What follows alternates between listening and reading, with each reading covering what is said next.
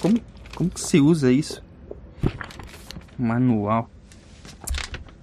Que merda de língua é essa? Alemão? Porra, Werther! Merda! Ah! Oh. Olá, crianças! Eu sou o Silmar e esse é um vídeo para mostrar para vocês como vivemos na Ares. Cada um dos tripulantes tem duas formações para ajudar na missão. Eu, por exemplo, sou ferreiro e programador. Vamos dar um passeio e conhecer o resto da espaçonave e a tripulação. Opa, aqui no sofá temos o primeiro. Essa careca brilhante que vocês estão vendo aqui é o Ronaldo Gogoni. Ele ilustra tanto a cabeça que o brilho dela pode ser confundido com uma estrela para um observador fora da nave, vocês sabiam? Ah, seu. Ei, ei, estão filmando, Ronaldo, é para as crianças, cuidado. Se me paga. Oi, crianças, tudo bom? E aí, Ronaldo, qual é a sua função na nave? Bom, eu sou blogueiro e teólogo. Teólogo? É, porque se acabarmos parando no centro da galáxia, tem uma pessoa lá que tá me devendo explicações. Tá, tá, tá legal. V vamos seguindo aqui. Eles estavam eles eles brincando, criança. Nada pode dar errado. Aqui são os escritórios. Essa menina comendo balas é a Juliana Vilela. Oi, Sumar. Por que formalidade? Me chama de Jujuba. Claro, Jujuba. É que estamos filmando o dia a dia da Ares para mandar para as crianças que ficaram lá na Terra e sonham em ser astronautas um dia. Ai, que legal. Isso vai dar um ótimo case pra gente. Case? Juju, explique pra gente qual a sua função aqui na nave. Eu sou designer e social media da missão. Sério? Sim, eu que consigo os patrocínios e crio os produtos para serem vendidos e custearem essa missão. Hum, então é você que foi responsável por transformar os trajes espaciais em macacões de Fórmula 1? Claro, essa é a meta. Ah, por sinal, nesse seu vídeo aí tem que aparecer indiretamente ou diretamente essas 23 marcas aqui, ó. Pega essa lista. Mas tem um absorvente feminino aqui. Ah, Silmar, seja criativo, vai. Agora me deixa que eu tô falando com a Fox. Acho que a gente vai mudar o nome de Ares pra Prometheus, pra divulgar o próximo filme da franquia. Ah, não. Mas, mas, mas, mas... Então, aqui é o banheiro feminino. Ah, olha só. O que tem nessa caixa rosa? Nossa, quem diria? Absorventes. Mas vamos seguindo. Aqui vamos descer essas escadas, chegar na, chegaremos na sala de máquinas. Olha só que surpresa, Caio Gomes. Ah, que, que, que foi? Ah, olá. Oi, Caio, estamos filmando uma mensagem para as crianças. Oi, criança. Conta pra gente qual a sua função aqui na nave. Uai, eu sou antiquário físico teórico. Uau, finalmente uma ocupação que faz sentido. Mas explica pra gente como a física pode nos ajudar a resolver os problemas do dia a dia na nossa viagem. Uai, isso não é óbvio? Basicamente, qualquer problema pode ser resolvido com física teórica. Já que estamos no vácuo, sendo problemas esféricos, posso resolver qualquer um. Tá legal, cara. E essa fumaça toda? O maquinário é refrigerado com água, aí gera vapor junto. Sério? É, só isso. Eu me sinto extremamente mais alegre agora. Conversar com o Caio sempre me deixa feliz. Mas o que é isso? Uma baraca? Quem está aí? Ei, Silmar, que câmera é essa aí na minha cara? Tira isso, cara, tá louco? Quem é você? É, é, é, pra, pra, onde você tá filmando isso? Sou Roberto Pena. Mas, mas o que você tá fazendo aqui? Ué, eu sempre quis viajar pelo espaço. E? A NASA tem uma política de nunca retirar os manifestantes, né? Você sabe, barraca, manifestante. E contra o que você está manifestando? Na verdade, é a favor dos pinguins imperadores que vivem no solo marciano. Uma causa muito importante. Cara, não, não tem pinguim em Marte. Eu sei, mas oficialmente eu represento uma galera que não sabe disso, entendeu? Que me apoiou pra estar tá aqui. Viagem grátis. Vai o miojo aí? Não, deixa. Eu vou ver o que tá aqui na lista da Jujuba. Ah.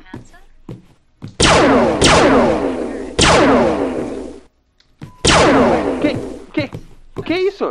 Que, que ela é essa? Um, um, um setor de armas? Por que nós temos um setor de armas? Oi. Oi, Estrela. Es, es, es...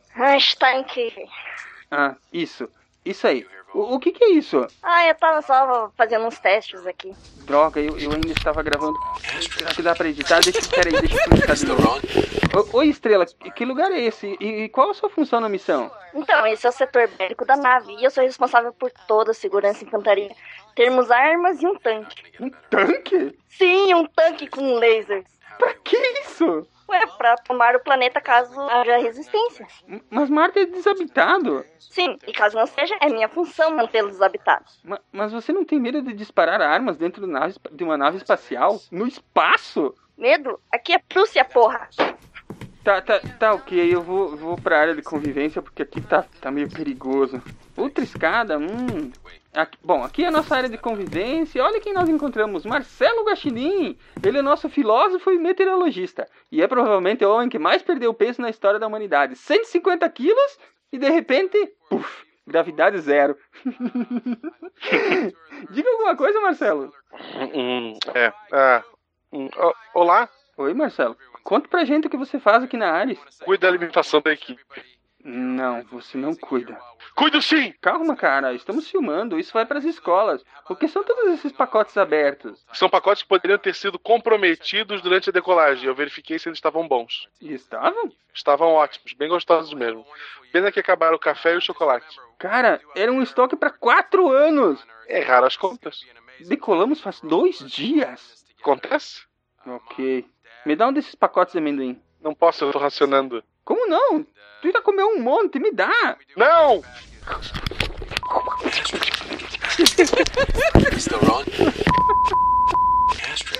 Tudo bem, pessoal.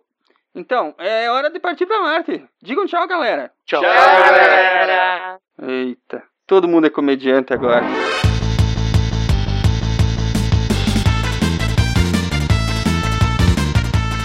Aí galera, aqui é Silmar de Chapecó, Santa Catarina e eu provavelmente morreria em Marte em dois dias. Nossa, que triste. Se depender do conhecimento científico que eu tenho, não sei se durava dois dias. O Silmar precisa do dobro de oxigênio de pessoa normal, hein? Tem que lembrar disso. É verdade, é verdade. Aqui é a estrela de Curitiba e eu também morreria. Só tem fracassado aqui. É, Gente, não. Foi mal, galera. Aqui é a Jujuba de São Paulo e melhor quatro anos de disco music do que funk. Aqui é o Ronaldo de São Paulo e somos os primeiros piratas do espaço da podosfera brasileira. Tu sabe que vão reivindicar isso aí, né? Ah, Alguém vai se queixar que nós não fomos os primeiros. É o pirata do espaço com uma menina chamada Estrela. Pode Pronto. ser? sim. Melhor. Pode. Aqui é o Pena de São Paulo e eu sou de Ares. Será que eu tenho uma chance maior de ir pra Marte? Se tu acredita em signos, tem uma chance menor.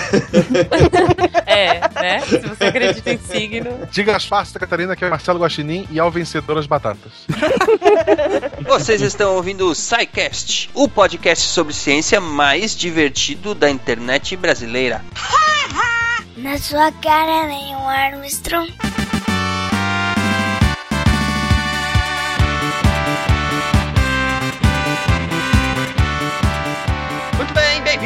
De recadinhos do SciCast. E aqui comigo hoje está a Chuchuba. Oi, Balinha. Oi.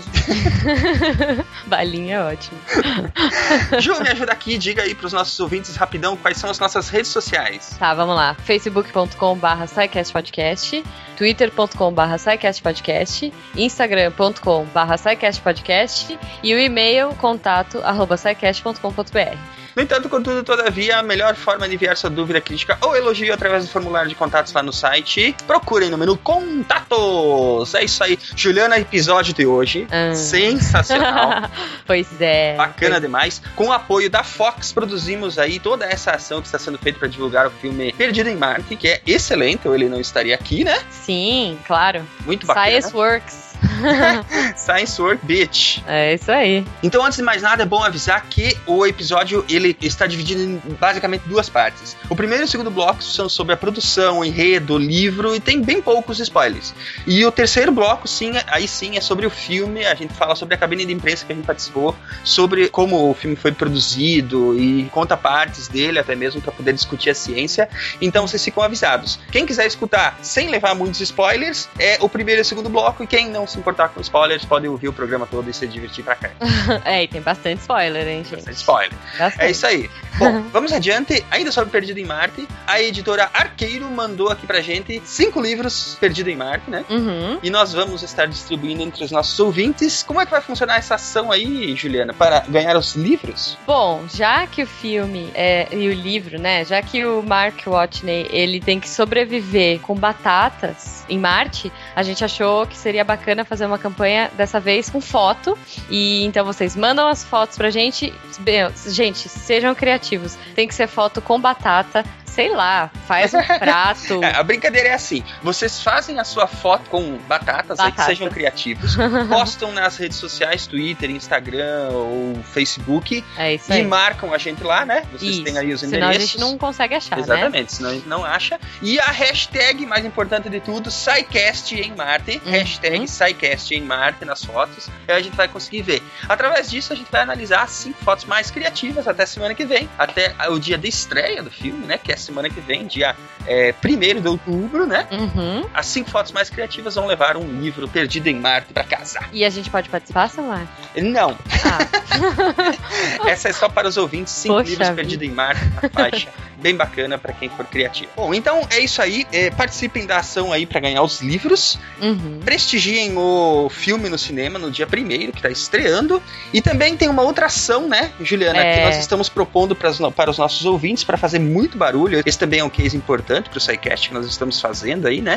Uhum. Tivemos o teaser aí no meio da semana, tivemos várias, várias fotos, várias brincadeiras nas redes sociais. Uhum. E durante toda a semana que vem, quando o filme estrear, a gente está convidando os ouvintes a irem aos cinemas de todo o Brasil, combinarem, o pessoal está combinando pelo Facebook, lá no grupo Amigos do Pause, né? É isso aí. Para que vocês vão todos aos cinemas e levem cartazes com a hashtag SciCast em Marte e tirem fotos, façam bagunça e façam barulho nas redes sociais para que a gente possa chamar bastante atenção pro filme, chamar bastante atenção pra ação, É. que vai ajudar bastante o SciCast a crescer, né? Assim, eu estarei no cinema aqui de São Paulo, eu, Ronaldo, Cris, talvez o Felipe, a gente vem e a gente vai de laranja. Quem quiser também ir de laranja, bem, vamos chamar a atenção.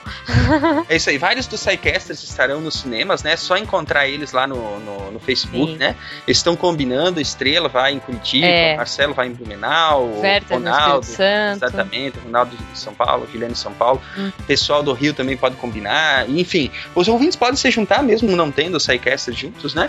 Mas Uhum. vamos fazer esse barulho aí, vai ser bem bacana, vai ser divertido, vai ser uma forma da gente interagir no mundo real, não só no mundo virtual, né? Sim. É, o legal é falar que a gente vai fazer no sábado, né? Porque aí mais gente consegue ir. Apesar do filme estrear ah, na, Na na quinta. quinta. que é um dia meio difícil às vezes, o pessoal trabalha, então a gente vai fazer no sábado. Só tá.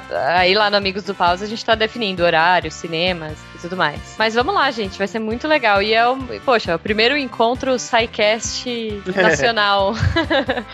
É isso aí. Estaremos todos Vai no ser cinema. muito legal, né? Vai, vai ser muito legal. Bom, o que mais que tá rolando? Vocês pediram, Sim, vocês muito. imploraram, Muito. vocês exigiram. Playlist das músicas do SciCast na Deezer. É isso aí. Agora, nosso parceiro Deezer. ah, a gente conseguiu fazer uma parceria com eles e agora a gente vai colocar lá toda semana, a partir dessa semana, né, em diante, a gente vai pôr todas as playlists lá, bonitinhas. Putz, essa semana vocês vão amar, né? Disco Não Music. tinha como começar melhor, né, Juliana? Pô, vai, vai ser uma, uma playlist bem animada. É, uma trilha sonora tão marcante como é a de Perdido em Marte, já vai Sim. estar lá, o link vai estar aí no post, né? Então Uhum. vocês podem, podem acessar lá a- as playlists do SciCast diretamente no serviço Deezer, com aplicativos tanto para iOS quanto para Android, Uhum. acessível aí nas é, App Stores de seus dispositivos móveis e também na web. É, depois a gente põe no post, né, o link da página do SciCast. Exatamente, vai estar no post aí. E é isso aí, vamos todos nos divertir essa semana. Espero que gostem do episódio, foi muito legal de fazer. Foi muito Muito. legal de prestigiar lá a cabine de imprensa, de, de se envolver com esse mundo todo de divulgação de filmes e aproveitar para fazer divulgação científica junto com isso. Olha só que bacana. Muito É, legal. esse é um dos poucos filmes, né? E, pô, galera, vamos fazer muito barulho. Ó, por favor, hein? Vamos fazer muito barulho nesse filme, porque é da Fox e Prometheus 2 tá aí. Eu quero levar o Silmar que pra próxima mencionar É bom que esse tipo de filme faça bastante sucesso, porque é, temos poucos filmes bons de ficção científica, né? Então, é, sempre que esse tipo de filme faz bastante sucesso, os produtores se animam para fazer mais. Sim. Isso é bem legal, né? Então fique de olho nas redes sociais, vai rolar mais ações bacanas, mais prêmios legais durante esta semana. Uhum. fiquem avisados. A gente vai conversar com vocês lá pelas redes, pelas redes sociais. E acessem as playlists do Deezer. E lembrando, por último, que os ouvintes que quiserem contribuir financeiramente para manter o SciCast no ar, tem lá o Patreon. Desde já, nosso muito obrigado a todos os patronos. E ouvintes que saibam de anunciantes, empresas que queiram ligar qualquer marca, produto ou serviço à, divulgação científica que a gente faz aqui no SciCast. E também tem os links aí da agência Protons, né? É isso Vamos aí, falar gente. lá com a Juliana ou comigo, a gente vai atender vocês da melhor forma possível. E é isso, vamos para o episódio que não temos mais tempo a perder, né, Juliana? Vamos lá, vamos que está muito bacana. Vamos. Um beijo, um abraço. Até Tchau, semana gente. Então,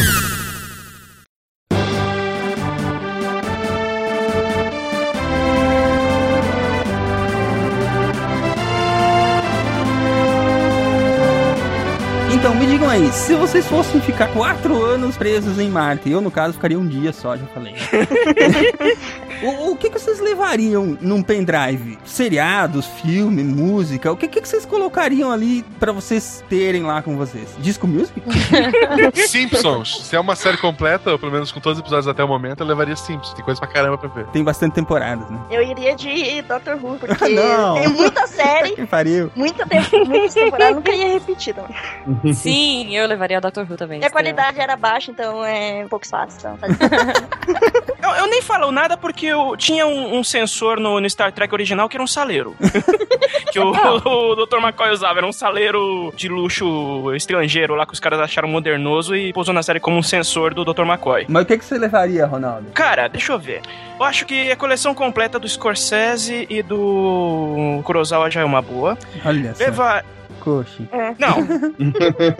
Levaria bastante coisa também dos filmes do Sérgio Leone, bastante música dos anos 80, anos 90, principalmente pop rock. Não dá pra levar, tipo, o YouTube inteiro, a internet toda no pendrive? Não, mas o que, que você levaria? Alguma coisa bem especial, assim? Brasileirinhas. O filho da puta não tinha um filme pornô naquele pendrive, né? Pô, que merda, né? E nem imaginação, né? Aquelas partes ele não gravava. Pensa que ele tinha que se citar desenhando um par de seios no, na, na tela monocromática, cara. Em ASCII. E tem que ver como é que o sangue se comporta na gravidade baixa, né? É.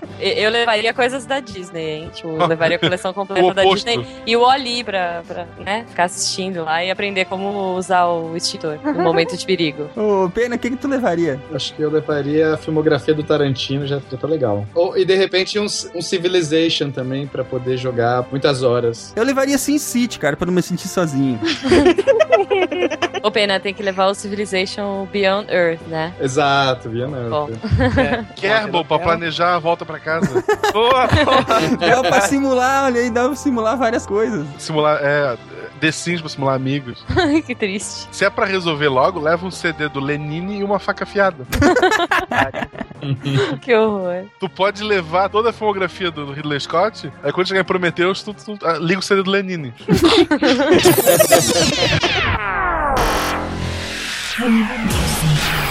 Estos sí son los clásicos. By the rivers of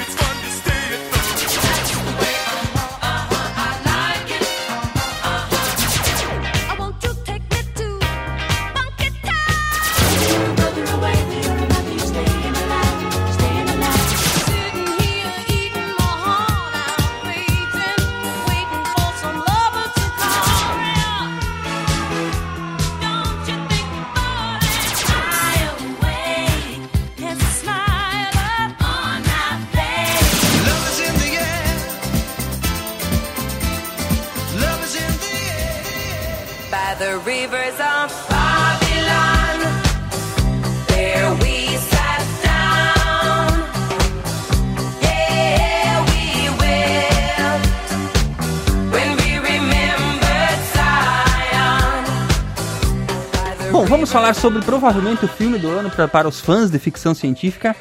Perdido em Marte, com o título original de The Martian. Já começamos com uma meio, uma polêmica inventada aí, como diz o Tarek, né? Porque o- a tradução, a meu ver, ficou um pouco De- é, Não sei, não faz jus ao nome original, né? Não, definitivamente não. Fica meio Herbert Richard. Ele não tá perdido, ele sabe onde ele tá. Aliás, sabe pra caralho. Não, eu já falei pra vocês, tinha que ser fugido em Marte. Cara, mas sabe como é que é, mano? Se você não explicar o título pro brasileiro médio, ele não entende. Você vai vender um filme chamado O, Mar o Marciano pro brasileiro, ele vai pensar que é sobre o João Mineiro Marciano. Porra, seria um filmão, hein? Mas eu ia pensar no Marvel Marciano. Também. O Marvin era legal, cara. Ou vão pensar que é, sei lá, John Carter 2, coisa assim. Então, o cara não tem jeito. João Carter 2, né? Altas confusões em Marte, que tal? É, pode crer. Bom, o, o filme teve por base, né, um livro, o livro chamado The Martin, inclusive nós já vamos falar dele, ele tem uma história interessante, mas o autor se chama Andy Weir, né? Filho de um cientista de física de partículas e que aparentemente cresceu aí lendo clássicos de ficção científica e aos 15 anos já trabalhava com programação de sistemas e chegou a cursar ciência da computação, mas saiu fora antes de se formar. Um cara mu- muito inteligente, aliás. Com certeza. Muito sensato. Sim. E trabalhou na UOL, trabalhou na Blizzard, inclusive foi da equipe que produziu Warcraft 2, né? Sim. Olha só. É, ele sempre foi programador freelancer, né, a área dele, programação e desenvolvimento. Mas ele sempre teve um interesse por ficção científica hard, por assim dizer. Então, a- a- o livro tem uma história interessante, né? Que é um daqueles livros que não se sabe como viu a luz do dia, né? Porque foi, foi publicado no blog do Andy em, em pedaços, né? Em capítulos separados, né? Depois virou um e-book da Amazon e depois de muito tempo virou finalmente, depois de chamar a atenção na, na loja da Amazon, ele virou um livro, né? É, lembrando que o e-book da Amazon foi uma coisa self-publisher, né? Sim. Ele, a Amazon tem aquele lance de você lançar e se a galera gostar, paga, enfim. É porque o pessoal ficou pedindo, ele lançava só os capítulos e o pessoal ficou pedindo, cara, tu tem que lançar isso, sabe, tudo junto na, na Amazon, etc e tal. Aí ele botou por 99 centavos, sabe, só pra. E aparentemente um self-publishing na Amazon vender 35 mil unidades é, é- é coisa pra caramba. É, acaba, acaba chamando a atenção da editora, né, cara? Porque do nada, assim, um, um escritor completamente freelancer, sem apoio, sem editora, no boca a boca vende 35 mil cópias? Em três meses, detalhe. Então, exatamente. É muito parecido com o que aconteceu com o Eduardo Spor aqui, em que ele vendeu o primeiro livro dele muito no boca a boca até fechar contrato com a editora. Sim, é verdade. A história do Eduardo Spor é, é bem conhecida no nosso meio, né? Agora, essa história do, do Andy teve um final feliz, né? Porque ele acabou, desse e-book, ele acabou fazendo um contrato pra publicar, digamos assim, edições físicas, né? Uhum. Já com uma editora por trás daí. Imagino que tenha vendido bem mais do que 35 mil unidades. Sim, é, foi, foi tra- foi traduzido pro mundo todo, né? Foi. É, é meio que um best-seller mundial hoje em dia, né? meio. E é um livro que qualquer pessoa pode ler, não é um livro. Se tu explicar, não, ele gosta de ciência, isso e aquilo, aí a pessoa, ah, chato e tal. Eu emprestei pra muita gente que não, que não escuta o SciCast, que não, sabe, que não tem uma formação, que não nunca se interessou por física. Pessoas que pegaram o livro e devoraram o livro, que adoraram, sabe? Ele não é um livro chato em momento algum, ele é um livro que lhe agrada, acredito, praticamente todo mundo. A ciência dele é muito precisa, mas a linguagem é muito simples, né? Sim, sim. É, isso tem a ver com o humor que ele escolheu pro protagonista. Sim. O, Sim. o Mark Watney, que é o cara que fica perdido em Marte, ele é um cara comediante, divertido, bom vivão, um cara que tá sempre de bom humor. E aí ele conta as peripécias dele, de- ele é super inteligente, então ele é um astronauta, ele é engenheiro, ele é botânico também, mas ele vai contar as peripécias dele de física, de, de ciência, mas sempre com uma conotação divertida. Pô, isso é que deixa o livro leve, qualquer um pode ler. Sim, o livro é realmente bem leve e, sei lá, o, o personagem é muito bem, muito acertado, né? É, é- Uhum. O cara tem umas passagens do tipo, é, tipo, acaba uma narrativa de um capítulo e a outra começa assim, eu acho que agora eu vou morrer. o tipo, fiz merda. Yay, consegui, agora sim vai dar tudo certo. Corta- Acaba o capítulo. É, não, acho que eu vou morrer.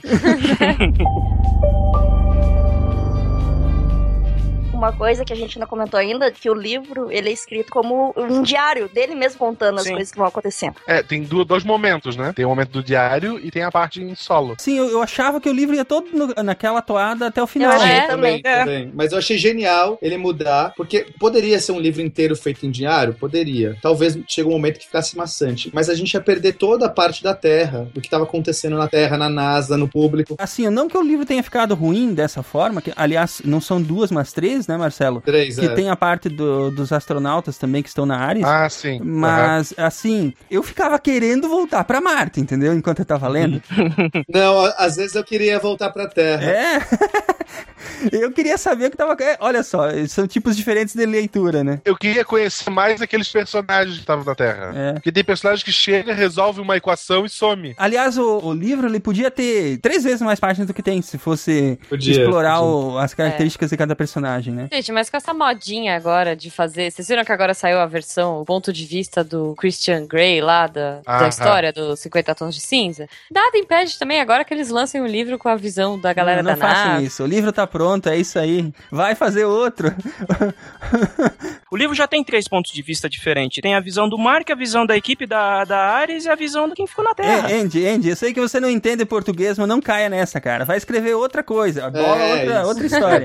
Eu, eu até brinquei com pena e eu falei pra ele, cara, pra mim, esse livro é tipo Dan Brown, assim, na parte de física. Olha- o que ele falar, só. eu vou comprar. Tipo, se ele falar assim, ah, o cálculo é esse aqui. Cara, beleza. Tipo, pra quem não manja, também vai ler e vai se divertir e vai curtir. Tipo, não Dan Brown no sentido de vou inventar um monte de bobagem e as pessoas vão acreditar em Não uma tem religião. Jesus em Marte, tá, gente? Bizarra, é. Isso acontece porque o Andy ele teve consultoria de muitos cientistas, muito de cientistas, de especialistas.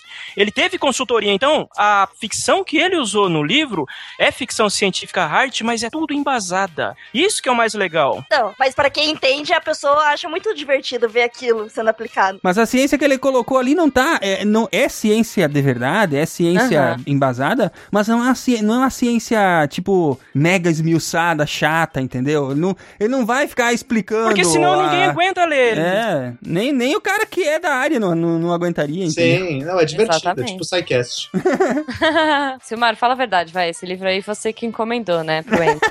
Fala aí, ciência divertida. É um livro que talvez eu conseguisse escrever. Até tenho raiva de não ter escrito. Não, eu gosto muito, por exemplo, quando ele tá falando de quilowatts-hora, e aí ele fala assim, nossa, é muito chato ficar falando quilowatt-hora. Vou inventar uma outra unidade. Vai ser... Como que ele fala? É... Piratas Ninja. Piratas Ninja, é isso mesmo. Piratas Ninja. É ótimo isso.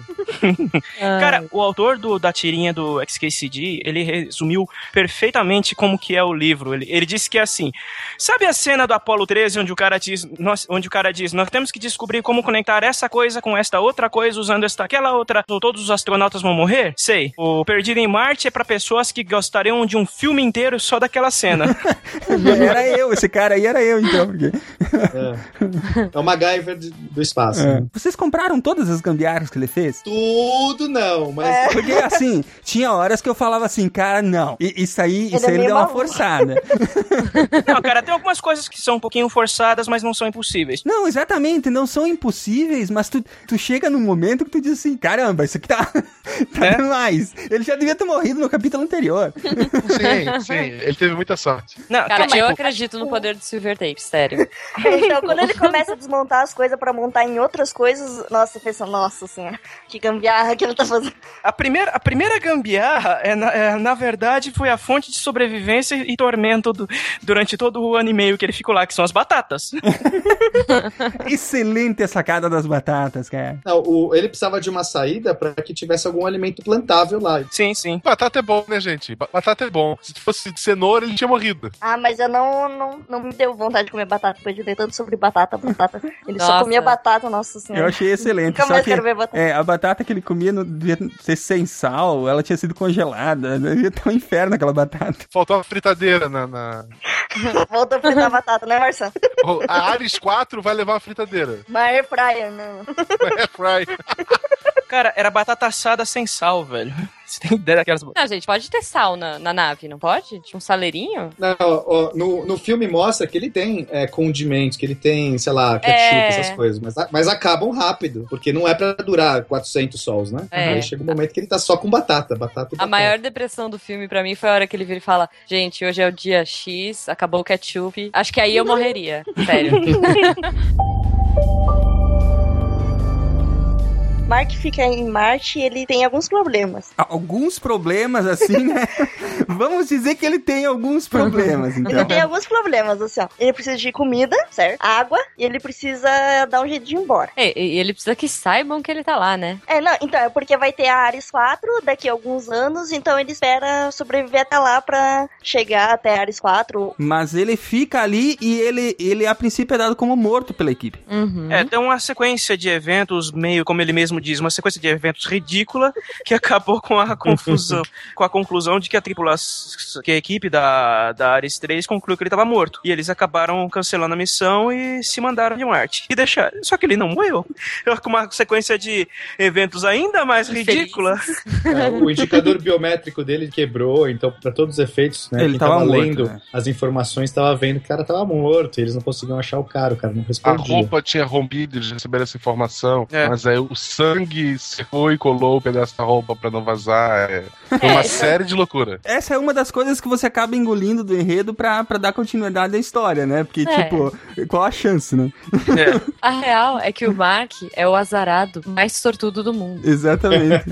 Mas a ideia, a ideia é que ele fica ali e quando ele acorda ele tá fudido pra caralho. Sim. Aí, tipo, ele tem que dar um jeito de consertar a roupa dele, ele tem que dar um jeito de é, conseguir comida, é, comunicação e um lugar pra ficar, sobreviver. Porque a ideia é que as, as missões Ares, né? Elas, elas são missões tripuladas human, com humanos, né? Pra explorar Marte, mas que ela é, ela, ela é cíclica, né? Teve a Ares 1, teve a Ares 2, teve a Ares 3, que foi essa do Mark, e, e teria a Ares 4 daqui 4 anos. Em outro lugar. É, não é no mesmo lugar, é num outro Não, lugar. são três sítios que eles usam. Isso. E eles vão revezando. Então, a Ares 1 é no sítio 1, a Ares 2 no 2, a, a 3 no 3. Aí depois a 4 seria no 1 No- de novo. Isso. E assim por diante. Exatamente. Mas é longe pra caralho um do outro. É. O problema imediato é assim: ele tem provisões que originalmente eram programados para manter seis pessoas durante 31 dias. Só que como ele tá sozinho e como ele vai racionar, ele consegue fazer com que as provisões dele durem um pouco mais. Só que não o suficiente para ele ficar quatro anos,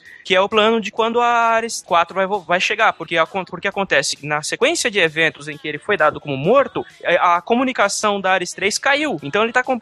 Ele foi largado em Marte e não tem como ele entrar em contato com a Terra. Tá por conta. Tem aquele equipamento que ficou lá, Uhum. tem a inteligência dele, e aí vem a melhor frase, que eu acho que é uma, das frases mais legais do trailer, né? Science Workbeat.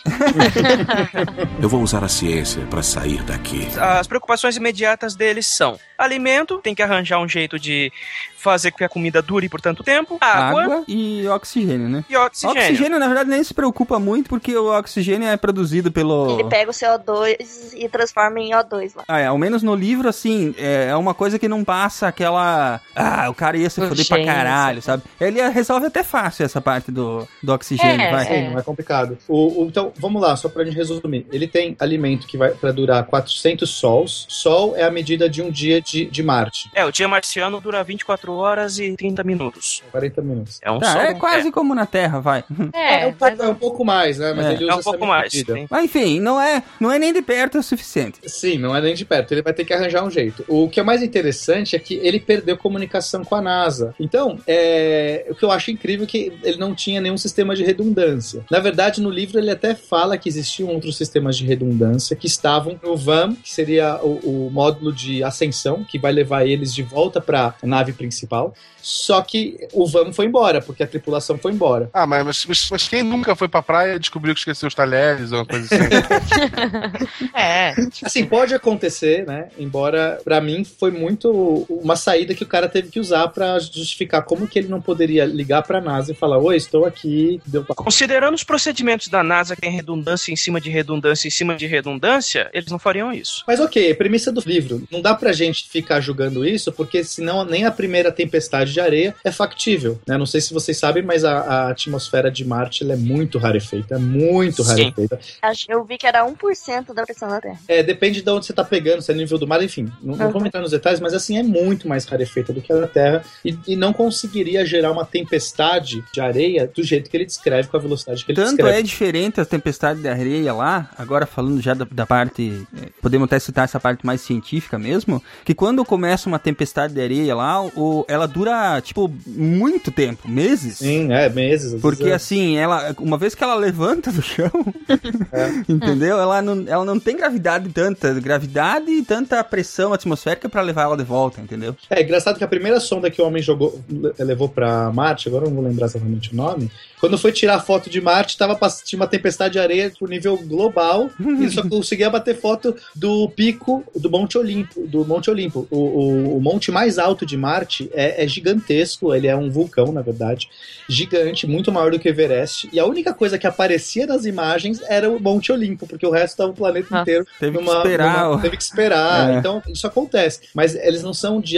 de grande velocidade, né? É porque a atmosfera é rarefeita. Ela levanta aquela poeira. Isso, e tal, inclusive, é, uma, é uma das coisas que causa problema pra ele depois, né? É a segunda Sim, tempestade. Então, aí, qual que seria os outros problemas que ele, além de ele tentar se comunicar com a NASA, né, que ele vai ter esse problema, quais são os outros? Ele vai precisar da comida, que a gente já falou, ele vai precisar de oxigênio, e aí o jeito que ele resolve isso é utilizando o oxygenator, que é um, o- o- deve ser oxigenador, não sei como que é isso. É, oxigenador, que é um equipamento que eles tinham na, na estação deles, né? É, qual que é a ideia do oxigenador? Ele conseguiria é, separar os gases que você tá, tá num certo ambiente, então ele consegue separar os gases e, e aí ele armazena, então ele, ele pega- consegue pegar só o oxigênio dentro do, do, do ambiente do REB e armazenar nos tanques. E como é que ele vai jogar então é, oxigênio suficiente? É, da onde ele vai tirar o oxigênio? Ele vai tirar do gás carbônico. Ele vai conseguir pegar o coletor de, de gás do VDM para armazenar esse CO2 para jogar então no REB para que o REB consiga retirar o oxigênio pro oxigenador. Assim a- acontece da mesma forma a água, né? Ele pega a água da atmosfera e armazena nos tanques. Só que uma hora ela vai acabar,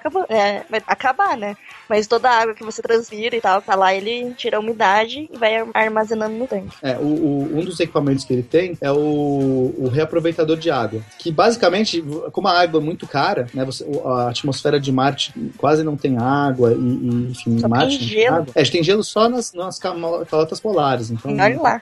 Então, qual que E é, é qual que é a longe ideia? pra burro. O que as pessoas talvez não saibam é que a água evapora imediatamente quando está em Marte, porque a pressão parcial de água na atmosfera.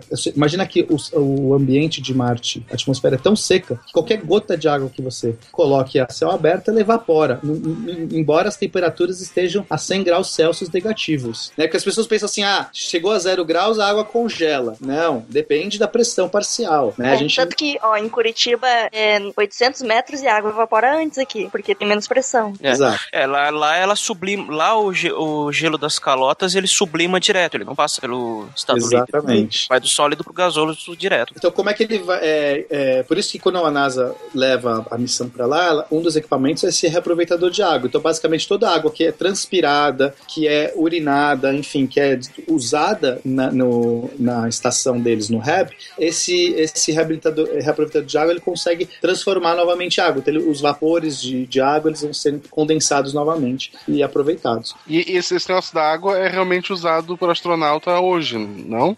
Sim, ó, ó, na estação espacial, por exemplo, nenhuma gota de água, nem do suor, nem da urina, nem do, nem do cara que escova os dentes não, não é desperdiçada, né? Uhum. É toda reaproveitada. Ela é, ela é centrifugada e, e filtrada e volta a ser utilizada no sistema. O café de hoje é o, é o mesmo café de amanhã.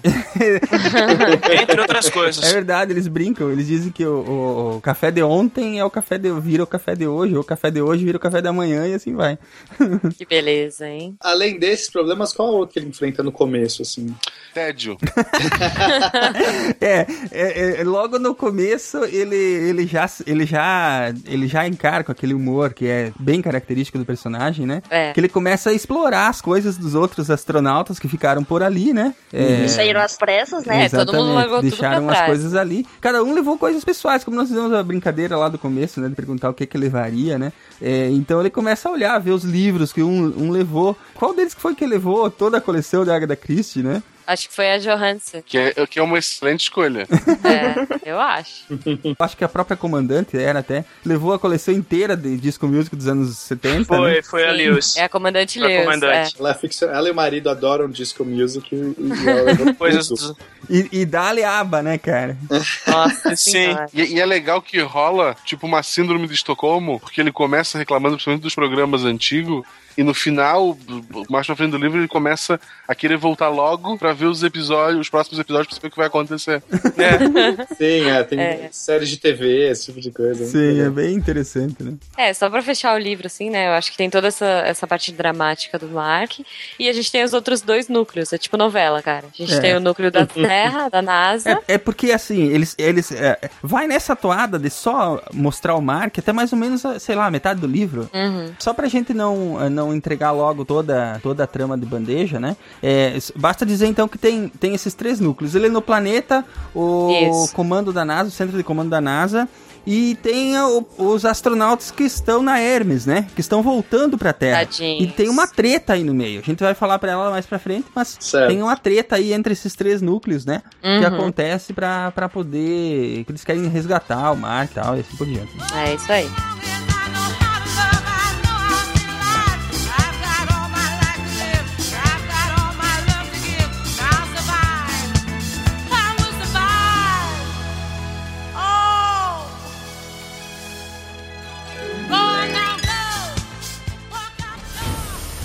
Aqui é Mark Watney e eu ainda estou vivo. É óbvio.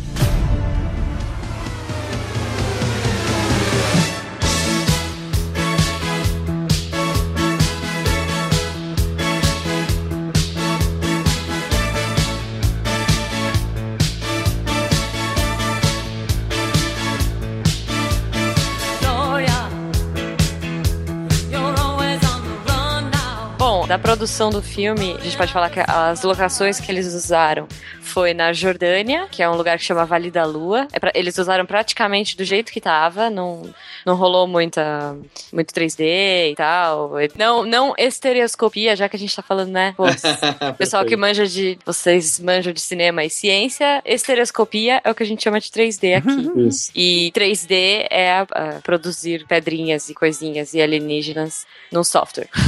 Bom, então, é, o Vale da Lua, né? Eles usaram, foi praticamente tudo igual. E eles reconstruíram muita coisa num estúdio em Budapeste, que é o maior estúdio do mundo, enfim.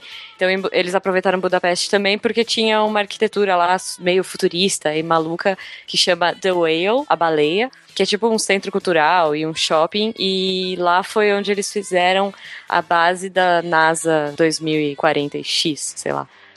2029. 2029, exato. Que no futuro vidro e, e aço é, é, o- é o que manda, assim. A gente tava falando da tempestade, né, lá atrás. Cara, essa, essa cena foi treta, assim. Eles. é, foi uma das primeiras cenas que eles usaram, imagina. é, que, que eles gravaram, eles já meio que nem se conheciam direito, assim, né? Tipo, oi, Uhum. oi, tudo bem? Poucas semanas de gravação. Os caras já tacaram uma roupa nos caras de, tipo, 18 quilos, que é aquelas roupas de. a- a- os uniformes deles foram todos optimizados para serem mais leves e tudo mais. E eles meio que eles são separados, né? Os da NASA mesmo não são assim. Tipo, é meio. Ele vai desmontando, é muito legal. Então já colocaram os caras na primeira semana com uma roupa que pesava 18 quilos, eles gravavam tipo 10 horas por dia. Os caras nem se conheciam direito, já tacaram eles num estúdio escuro, cheio de poeira, sem visibilidade. Mas pela experiência que o Ridley Scott tem, eu, eu duvido se ele não fez isso aí de, de propósito. É, então, exato. Pra deixar os caras com sensação de perdido, entendeu? Desconfortável. Desconfortáveis. Não, e foi excelente, assim, porque é, foi super real pra eles. Eles não tinham nenhuma visibilidade no set. A única coisa que eles tinham era o áudio, que eles só conseguiam se falar entre eles e com o Ridley Scott. Tipo, mas ninguém da produção conseguia falar com eles. E eles tinham uma luzinha bem fraquinha no, no capacete, mas que não ajudava nada, assim. Então pensa uns ventiladores gigantes, poeira até a orelha. E eles tinham que confiar um no outro ali pra gravar, porque o terreno tava horrível. Então eles, eles foram criando um, um super laço, assim, nessa, nessas primeiras cenas. Isso foi bem bacana. É, essa cena é muito legal mesmo, assim, logo no começo. É, pô, primeiro minuto você já começa nessa parada. Bom, a, a Hermes, né, que é a nave que a gente vai falar mais pra frente de- desse núcleo, mas assim, A nave foi gravada em um outro estúdio, no, em Budapeste. E, e elas eram todas setorizadas, tipo, eles fizeram várias locações num estúdio só, até pra facilitar pro pessoal ir voando de um lugar pro outro, até pra facilitar a gravação dessa passagem, né, de, de um de um setor da nave pro outro, então era tudo meio blocado, assim. E, cara, faz muita referência a 2001. O interior da nave é tudo branco. 2001 e, claro, né, Silmar? Prometeus. Eu ia pedir se aquela, aquela estética é, Ridleyana está presente aqui também, né? Porque Prometheus era bem marcante, né? É, a- a- o estilo visual dos trajes e tal. É, tem um quesinho, eu, eu achei. Não sei o que você sentiu, Pé. Eu achei os trajes bem parecidos, apesar que esses são coloridos, laranjas, lindos pra morrer. Laranja, inclusive, né? Psycast. Nossa, eu usar traje laranja no planeta vermelho, né? Tipo, só pra você ser confundido. É, qual, qual a lógica, né? Eles estão camuflados, eles estão esperando um ataque. Tinha que ser um traje azul neon, né? Verde. O que eu achei muito interessante da, da Hermes no filme é que a gente consegue. Ele tem um, um núcleo, um eixo, onde não tem gravidade, é, porque não gira, e então os astronautas saem voando, e é muito legal ver como eles se locomovem no espaço. Às vezes eles têm que correr de um lugar para o outro muito rápido, então eles vão é, quase que nadando, assim, parece o pica-pau nadando no, no ar, assim, batendo nas coisas para ir mais rápido. E de vez em quando, quando eles vão para a parte que tem a gravidade, que é aquela roda que gira, quando, conforme eles vão saindo do centro para a borda, descendo uma escadinha, que eles vão deslizando na escadinha, bem legal, eles vão ganhando gravidade e eles já saem andando lá. Então, é, é essa transição do, do cara voando pro cara andando, eu achei que foi, ficou muito feliz, assim, ficou muito legal na tela. É muito bacana, né? É, esse efeito que eles usaram da, da gravidade, é, foi desenvolvido todo um sistema de grua, roldana. Imagina, o estúdio não tinha teto. Então os caras meio que brincavam de, de marionete com os atores. Eles estavam presos, tipo, na cintura, nos pulsos e nos tornozelos por umas ro- rodinhas, assim, de, de alumínio. Então eles tinham uma super maleabilidade para se mexer. E a equipe de fora, e era tudo meio computadorizado, mas também tinha uma equipe de grua que ficava carregando a galera estúdio afora, assim. Tipo, imagina eles se divertindo com os atores marionetes. Devia ser muito divertido. Nossa, eu quero muito fazer É, isso. tipo, o cara não tinha nada pra fazer e ficava lá brincando, né? Ó, me puxa pra cima aí. É, e eles tinham que simular tudo, né? Assim. Agora, hein, vem cá, vem cá, vocês que já trabalharam com filmagem e tal, cinematicamente é mais complicado iluminar uma cena, por exemplo, ao ar livre, não é? É, o ar livre é bem mais complicado, Sim. porque depende do ambiente, do sol. Dificilmente um refletor que você vai colocar vai ter potência para competir com a luz do sol. E aí você fica refém disso. Por isso que normalmente o pessoal evita a cena externa, né? É. Uhum, Aí, o estúdio é tudo controlado, você consegue controlar desde luz até, sei lá, vento. Então é muito melhor você gravar em estúdio. tipo de coisa. Ah, eu lembro que quando eu comecei a ler sobre cinema, eu fiquei impressionado com algumas cenas do Poderoso Chefão que eu achava que, puta, foi feito na rua, tudo feito em estúdio. e aí quando eu fui descobrindo que a, a- a imensa maioria das cenas que você acha que é na rua é feita em estúdio, eu fiquei meio decepcionado, assim, eu digo, esses, os cineastas estão me trapaceando. É, esse- desse filme mesmo, as únicas coisas que foram gravadas em cena aberta foram foi na Jordânia, no Vale da Lua, que foram as cenas bem abertas, as panorâmicas de Marte, que, que assim, eles fizeram, gravaram aberta e até usavam escalas bem menores, assim, então, até as naves, as coisas, né, os carros que eles usavam, os, eh, o hub, eles tinham umas, umas versões em escalas bem menores para gravar. Uhum. E foram as únicas coisas do filme que foram gravadas aberto. O resto foi tudo em estúdio. Sabe uma coisa que eu achei interessante quando li as informações sobre a produção? É que o cara que adaptou o livro, Drew Goddard, o nome dele, ele era pra ser o diretor, né? Só que aí empacou o filme e ele só voltou a ser produzido quando o Ridley Scott entrou na jogada, né? Ah, olha então só. nós devemos o filme sim ao Ridley Scott. Viu, seu Mar? E é isso que eu queria pedir pra vocês agora. Vocês perdoam ele por Prometheus? É, Juliana e, e Pena, vocês que foram ver. Perdoa, perdoa. Eu, eu perdoo, cara. Bom, eu queria falar sobre a preparação que teve pro filme. Os trailers, como todo trailer, eu, eu recomendo extremamente não ver os trailers. Nem pra ler o livro. Eu comecei a ler o livro e o personagem principal era o Matt Damon. Mas qual é a implicância que vocês têm com o Matt Damon, cara? Ele é um bom ator, pô. Não, nenhum, nenhuma. Mas assim, ao invés de eu criar o meu personagem Ah, na entendi, minha cabeça, entendi. eu lia é, o Matt Damon. Sabe que, eu, sabe que eu até prefiro que me deem um rosto pros personagens, porque eu, quando eu leio o livro sem. Baralho, né? É, não, é, aí os meus personagens são sem rosto mesmo, entendeu? Não, assim, ó, é foda. Não. Eu, aí eu vou dar um outro exemplo, que foi lá no ensino médio, um livro que caiu no, no, no meu vestibular, que era Inocência. Que no livro, o tempo todo, descrevia o cara como ah, o fodão, o cara que vai definir, etc e tal, papá. Só que eu vi o filme antes. Então Hum. o cara que era o fodão do livro era o Edson Celulari. Nossa, que tristeza. Cara, assim, a descrição do livro não batia com o Edson Celulari. Isso me incomodava muito. Eu larguei o livro porque eu não aguentava mais o Edson Celulari ali. Eu tive Mas essa Matt- experiência quando que eu fui ler, eu, eu, eu fui, na verdade eu reli, porque eu tinha lido O Senhor dos Anéis, mas tá muito tempo. Aí eu fui reler pra, pra ver os filmes e já tinha trailer e tudo, e já, se não me engano, os, os últimos dois livros eu fui reler, já, já tinha passado o primeiro nos cinemas. E, e aí eu fiquei feliz, porque os, os personagens que estavam nos filmes eram exatamente como tinham sido descritos nos livros, entendeu? Uhum. A- a- Algumas obras que, assim, pra mim, é, o que foi feito no cinema e os livros, eles se complementam perfeitamente. O Poderoso Chefão, O Senhor dos Anéis e Guerra dos Tronos. Sabe que depois que você vê a obra cinematográfica e lê os livros, é, depois na tua cabeça você não consegue mais separar um do outro? Sim, sim. Hoje, quando eu pego o encadernado do- da Marvel e tá o Nick Fury branco, Aham. é o Samuel Jackson, mesmo sendo branco. é ele que tá ali. É. Então, assim, é, é, eu acho que essas três obras assim, refletem bem quando uma obra é bem feita, sabe? Porque a, a passa a ser uma coisa só, sabe? Uhum. Não Uhum. tem mais tanta separação. Mas enfim, eu tava falando dos- do, do- da preparação que foi feita, né? Os trailers, como sempre, a, a pessoa que faz os trailers ganha fortunas pra entregar o filme já do início ao fim, né? Pra, as pessoas que vão ver o trailer. Mas, E enfim. dá umas roubadinhas, Dá né? umas roubadas. o que eu queria realmente falar e recomendar até para o pessoal que vai ir pro cinema ver o filme é ver os vídeos que estão no canal Ares Live. A- é, Ares ao vivo, né? Ares Live. São quatro vídeos que são muito legais, que tem, vamos dizer assim, vídeos que é com os atores, né, dos filmes, mas que se passam antes do filme. É, é que na verdade, uma das problemáticas do filme, é, dessa adaptação, é assim: pô, no livro ele fala assim, nossa, gente, tô vivo, vou fazer um log aqui, vou escrever um diário. Se um dia alguém achar, me achar, ou achar meu corpo, sei lá, é, tá tudo escrito aqui, tá tudo documentado. Como eles traduziriam isso de uma maneira legal pro cinema, né? Então eles criaram todo um pré aí, que é como se eles estivessem fazendo um documentário pra mostrar, pra, um blog, né? Fazer um log em vídeo, assim. Aham. Eu, eu quero falar um pouquinho desses vídeos porque eu achei eles muito legais. Tem o, o, o primeiro vídeo é chama Leave Your, Your Mark, que é um vídeo bem curtinho de 1 minuto e 16 segundos sobre o treinamento do Mark, o treinamento de um astronauta para a missão Ares. E assim, é, é bem aquele tipo de vídeo mo- motivacional e tal, é, é bem bacana.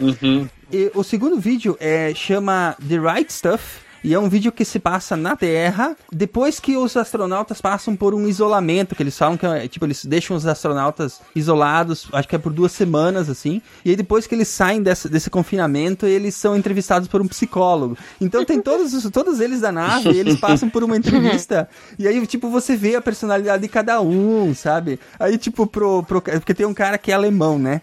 Aí o psicólogo pergunta assim: Mas você não ficou com medo? O cara fala: Medo? Eu sou alemão. E aí tem a personalidade do Mark também, que já, já aparece muito ali, né? Ele faz, faz brincadeiras. Não vou entregar essa, essa aí, porque é muito bom de ver no vídeo, é muito engraçado. O terceiro vídeo chama Farewell e já se passa com a missão Ares no espaço, dentro da, na- da espaçonave Hermes, né? E é como Uhum. se fosse o Mark apresentando como é que é a nave. Ele até fala, né? Um, é um vídeo que vai ser mandado para as crianças, para escola É. e tal, não sei o quê. É bem bacana também. Ele mostra um pouquinho do relacionamento que os personagens têm um com o outro, né? Uhum. Agora, um que foi genial, que foi uma ação de marketing fantástica da Fox, é um, um vídeo que chama Our Greatest Adventure, que é com nada mais nada menos do que Neil deGrasse Tyson. Numa pegada bem cosmos, assim, ele fala sobre, a, a- sobre as missões Ares, né? Uhum. E, e fala como é que é a viagem até Marte, o que que precisa pra chegar lá e tal. Muito legal, cara, uma, uma ação que eles fizeram com eles. E, inclusive é uma produção do Star Talk, né? Aquele programa que é um podcast do, do Neil deGrasse Tyson, né? É, agora virou um programa de TV pra Nat Geo. É, naquele molde ali também. Eu achei essa sacada desse material promocional muito boa. Os Muito caras legal. souberam explorar, causar já uma expectativa. É. E já serve de base pra justificar porque que ele vai estar fazendo os videozinhos lá, lá no planeta, lá em Marte. No livro, no livro, ele escreve os diários. Sim. No planeta ele faz vídeo. Ele deixou de ser um blogueiro e virou um youtuber. Exato. A banda pra subir de lá é mais complicada. Mas... Se fosse É. um podcast, ele ia gravar áudio, né? Tipo, Pois é. Não, e o legal, assim, que, por, por exemplo, é, é legal você falar desses trailerzinhos, desses filmes, porque no, no filme, eu não sei se você sentiu isso também, Pena, mas assim, já começa meio como se fosse no meio, assim, eles já são É. super amigos, já tem uma super interação. E, Uhum. e você tá vendo esse- essas pessoas pela primeira vez, mas eles não explicam, assim, olha, esse aqui é o fulaninho. Não, já, já sai falando o nome, já, eles já são amigos, já tem. Mas o livro tem mais ou menos uma pegada assim também. O livro já começa acontecendo as É, coisas. não, é, exatamente, mas é que pra uma mídia de cinema. Apesar que você vê pouca interação entre o Mark e os outros astronautas, mas a pouca que tem, você já percebe que, tipo, astronautas em em missão são uma família foda, né, cara? Exato. Pô, os caras passaram três, é, é, três quartos de um ano juntos. É. Porra, Uhum. é, é pra chegar em Marte. Então. É, até os- as cartas que o Mark escreve pra eles, depois também contando coisas bem íntimas, assim, né? Aham. Já vê como que é que ele lida com as pessoas falando. Esse personagem é muito acertado, né? Eu não- Eu não sei como é que foi a transposição dele pro cinema, vocês já vão falar, mas no livro o personagem, eh, sei lá, a gente se apaixona de verdade pelo personagem. Não, no livro é incrível. É que depois tem o Matt Damon, que eu também sou desses caras que não gostam muito do Matt Damon. É, mas, não, mas o Matt Damon tá muito bem. Eu acho que só. é, Enfim, tem uma parte que ele poderia passar mais, dramatizar um pouquinho mais, Hum. trazer um pouco mais de emoção, mas aí é o Matt Damon e ele tá. Essa é a minha sensação. Seria melhor se fosse o Ben Affleck? Não. Ah, poxa.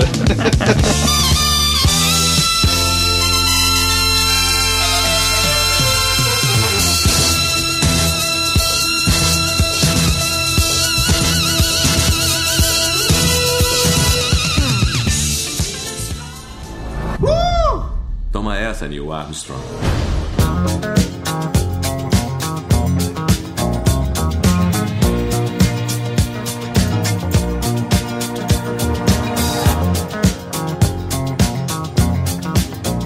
Então, o Pena e a, e a Jujuba foram lá, né? Comer batata sulteca. Mas enfim, e aí, gente? O filme. Como é que foi a transposição do livro pro filme? Cara, eu achei muito boa. Claro, tem, tem muita coisa ali que tem mão de produtor, mas no geral. Eu achei que transpareceu super bem, Matt Damon, o humor, a trilha, super na pegada do livro. Trilha sonora, vamos falar da trilha. Meu Deus. É, dance music do início ao fim? Praticamente. Cara, muito bem acertado. Eu saí do cinema falando, meu Deus, me dê essa trilha sonora. Foi mais ou menos a sensação que eu tive quando eu saí do Gu- Guardiões da Galáxia, assim. Eles fizeram uma versão em inglês do Astronauta de Mármore, foi isso? Fizeram, você acredita? A gente não tem muita trilha de fundo, uma coisa marcante como outros filmes de espaço. Uhum. E de fato, o que mais chama atenção é a trilha disco music. Que eu gostei, porque fica uma piada dentro do filme, que é já uma piada dentro do livro, então eles resgatam isso de uma maneira muito feliz. Eu acho que eles conseguem trazer muito do clima do, do livro. Você sente que é tem, tem essa coisa da sobrevivência, mas também é uma coisa leve, porque você tem as piadinhas do, do Mark, você tem as brincadeiras dos caras, você tem os momentos de tensão. A estética também eu achei que tá- foi muito bem acertada. Direção de arte, gostei muito. Ela tá mais pra sombria ou mais pra alegre? Não, não, não, tá- não é nem alegre nem sombria. Ela tem um aspecto clean, mas também não, não muito. é, é, tem, é, sabe, tem um colorido junto, sabe? Não é uma Aham. coisa muito, sei lá, neutra, como a gente Sim. espera de ver a, a NASA, né? Normalmente a instituição NASA é aquela coisa mais cinza, não sei o quê. Eles trouxeram uma, uma, uma leveza também aí, colocaram um pouco de cor, tanto nos trajes dos caras quanto dentro das estações e tudo mais. Os trajes são laranjas, gente. São É laranja. genial, incrível. isso é legal demais. E é meio, é meio crível, assim, sabe? Apesar de você, é, tipo, você sabe que aquilo ali tá no futuro, mas não parece uma coisa tão impossível pra gente hoje. Exato, exato. É- é um muito futuro le- real. leve futuro, eu gostei. É. Achei, achei que, assim, em termos de direção de arte, em termos de fotografia, tá tudo, bem acertado. Uhum. Não tem nada incrível, né? Por exemplo, não, não é como gravidade em termos de fotografia, Sim. que você tem aquela coisa que, o que a câmera entra no capacete, que você perde fôlego junto. Não Sim. tem nada ousado em termos de fotografia, aquela fotografia que funciona, bem bonita, acertada. É bem usada pra contar a história. É. Bem usada pra contar a história. O foco da história mesmo tá ali na, na situação do, do Mark, né? O que, que ele vai fazer, como ele vai sair dali. Agora, o que eu achei é que o filme tinha que ser mais arrastado. Ah, mas pena, você quer que, que as coisas sejam arrastadas, você gosta de Interestelar. De fato, eu gosto de Interestelar. Foi de 2001, né? né? Mas eu vou dar minha opinião, eu preciso dar minha opinião. Afinal, né, eu fui lá pra isso. pra poder É. falar sobre o que, que eu achei do filme. Eu acho que ele tá mais pra um filme de aventura Sim. e menos pra um filme de isolação, de isolamento. Mas em algum momento você sentiu que você não estava assistindo um filme de ficção científica? Não, isso todo momento. Uhum. É, uma coisa que eu achei super legal, assim, a gente tava falando de, de é, fotografia e tudo mais, a montagem é legal do filme, porque às vezes você tá vendo o Mark na câmera, porque ele tá gravando, e aí de repente, pum, pula pra uma câmera de fora da, da- do hub, sabe? Aham. E aí fica com aquele é, rec do lado, e você vê que, É, tipo... com os status, né? É, oxigênio, pressão atmosférica. Você vê realmente que é a câmera que tá monitorando. É, porque no traje dele tem uma câmera também, né? Tem, mas assim, tem câmera em tudo que é canto. Tem câmera no hub, tem câmera na nave, tem câmera dentro dele, tem câmera... Ah, eles usam esse recurso. Mas não fizeram, não fizeram a câmera do, do dedo, porque no livro ele fala que tem uma câmera no- que se aponta pelo dedo. Aham. É, essa não tem. Essa eles não colocaram. Achei que foi uma, foi uma, uma pena, porque pô, seria muito legal é, explorar isso. E ele explica direitinho como é que funciona esse recurso no livro, né? Exato, ele Por não que, que usaram. eles fizeram isso também? Ah, outra coisa que é muito diferente, né? Então vamos falar- começar a falar das diferenças. o traje deles no filme não é uma coisa tão complicada, tão, é, é, sabe, que, que, que te limita os movimentos como no livro. Dá pra ver claramente, por- principalmente por causa dessa câmera, que você tem uma câmera pra você conseguir enxergar melhor ao redor, e lá o cara tranquilamente, ele tá com uma um macacãozinho ali, É. parece o Jaspion ali, ele consegue... É uma das coisas que, que tem menos a ver com a realidade é o traje espacial do, Exato, Né? é muito distante. Porque assim, é, até tem um, tem um documentário que eu, eu quero indicar pros ouvintes que chama Man on Mars Mission to the Red Planet. Tem no Netflix. E ele, além de mostrar, óbvio, é, as etapas que precisa para fazer uma viagem espacial, eles mostram os testes de foguetes e outras coisas assim, eles mostram as pesquisas que estão sendo feitas para os trajes. E assim, eles estão achando umas soluções que eu achei que são muito legais. E, Tipo, a pesquisadora ela fala assim: um dos vídeos que a gente mais viu foi esse aqui. Aí mostra o, o Armstrong, né? Ele tá lá é, tentando pegar uma amostra da Lua, né? Aí ele tá com um martelo e o martelo cai da mão dele. E daí aquele vídeo fica mostrando o cara com aquele traje espacial, imagina, né? Anos 60 tentando pegar o martelo do chão, entendeu? e aí a cientista fica passando aquilo e ela, e ela diz: Olha só, ele não tem como se abaixar, ele não tem como se ajoelhar, entendeu? E aí depois mostra o traje que eles estão desenvolvendo, que ele tem nas juntas, onde, onde, onde junta, por exemplo, tem o tronco com a perna. Ele tem um- um- uma espécie de uma engrenagem que, que gira ao mesmo tempo que pra pra te dar mobilidade, pra te dar flexibilidade, sabe? É como se fosse uma engrenagem que gira. É bem interessante o vídeo, eu recomendo que o pessoal veja. Assim, pra gente ver na real o que que tá sendo pesquisado nesse campo, né? Mas eu espero que eles adotem o traje do, do livro, ele é bem verossímil, assim. Uhum. Ele reclama direto, ele não consegue fazer coisas simples. É. Isso é muito legal, que não tem no filme, já aviso. No filme ele não reclama, é muito pouco que ele reclama de estar usando traje. Praticamente ele tá normal, assim, ele anda que nem um ninja. É, é, é esses trajes dos filmes, né? Isso que, que não, não, não reflete. Eu acho que nem tem nenhum que reflete, a não ser documentário ou coisa que você propõe a ser muito realista. Porque os trajes que eles usam é tipo um colã, né, cara? É um colã. Então. E se você olhar as fotinhos, vocês vão ver que tem as dobrinhas. é, dá, dá pra ver até no, no pôster. O, o traje, ele tem. Quando você dobra a manga assim, tem as dobrinhas que você consegue ver. E, e- só que se o, se o traje tivesse é, com pressão interna, nunca teria. Ele teria que ficar todo estofado, ele Sim, teria que ficar sim. todo, todo cheinho. Aham. Porque, Fofinho, fofinho. é, porque a pressão de fora é muito pequena e a pressão de interna é muito grande. Então Sim. ele tem que ficar meio que parecendo aquele boneco de posto Ele lá. tem que aquele- ser, é, meio inflado, né? Inclusive, esse- É. nesse vídeo que eu falei, aparece quando eles estão testando o traje numa pessoa, né? O traje tá ligado num mega compressor lá, sabe? Injetando ar pra dentro do traje, sabe? Fica maior do que a pressão de fora. Exatamente. E aí, então, não acontece. Então, assim, isso foi uma das coisas que, pô, achei meio cagadinha. Eu acho que não dá pra dizer que é uma cagada, é uma cagada se comparar com a realidade, mas é uma liberdade pra poder contar a história, né? Então, exato. E é isso que eu ia falar, tem uma hora, assim, eu acho que é, é também pela ação e pra deixar as coisas mais dinâmicas. Principalmente na hora que ele volta, que ele fala assim, ei, tô vivo, né? Tipo, no começo do filme. Na hora que ele entra no hub, consegue pressurizar o hub e falar assim, não, putz, eu não vou morrer agora. Ele vai tirando, mas ele vai tirando numa facilidade, é uma cena tão legal. Uhum. Porque, meu, ele tá com o bagulho na barriga, assim, tipo, a antena atravessada na barriga. E aí ele só vai apertando, tipo, um botão aqui, um botão aqui, tipo, as coisas vão todas desmontando. É tudo meio. Bem futurista, por assim dizer, né?